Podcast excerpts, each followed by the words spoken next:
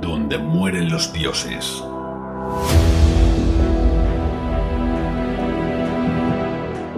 Hacia el oeste. Capítulo 20.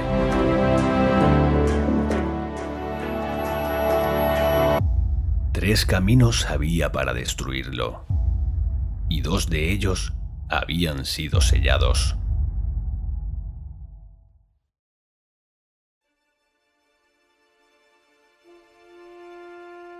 Galar era un perro viejo de guerra, un perro rabioso que odiaba a ambos dioses por igual.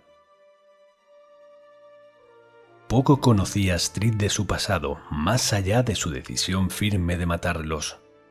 Por alguna razón que ella aún desconocía, solo él podía hacerlo. Galar no creía en el destino, pero se veía forzado a seguir uno. Tres caminos había para destruirlos, y dos de ellos habían sido sellados. Tan solo quedaba el camino de los orbes, dos orbes capaces de abrir la puerta para llegar hasta ellos.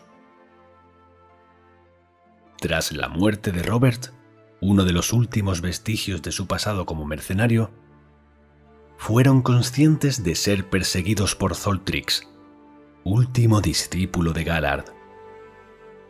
A diferencia de los paladines de Ai y Yu, Zoltrix parecía ser distinto. Este no escuchaba a un solo dios. No vivía para enfrentarse al otro. Parecía ser el elegido de ambos, y su misión hacía peligrar sus vidas. Con el cerco cerrado sobre ellos, en la vieja cabaña de Robert, la pareja de aventureros decidió esconderse en las hostiles tierras de los druidas, donde las nuevas religiones aún no tenían presencia. Una vez allí, se esconderían durante un tiempo. Con Galar herido y sin apenas poder caminar, esperar a que amainase la tormenta parecía ser la mejor de las opciones, antes de continuar la búsqueda del segundo orbe. Y con lo puesto partieron, entre la noche y el alba, hacia las tierras del oeste.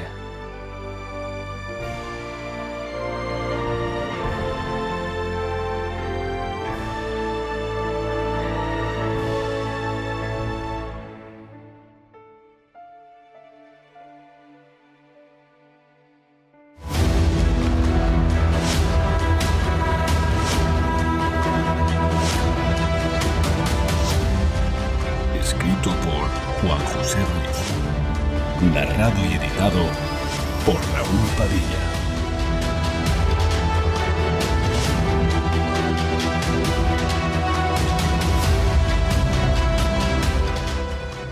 Donde mueren los dioses.com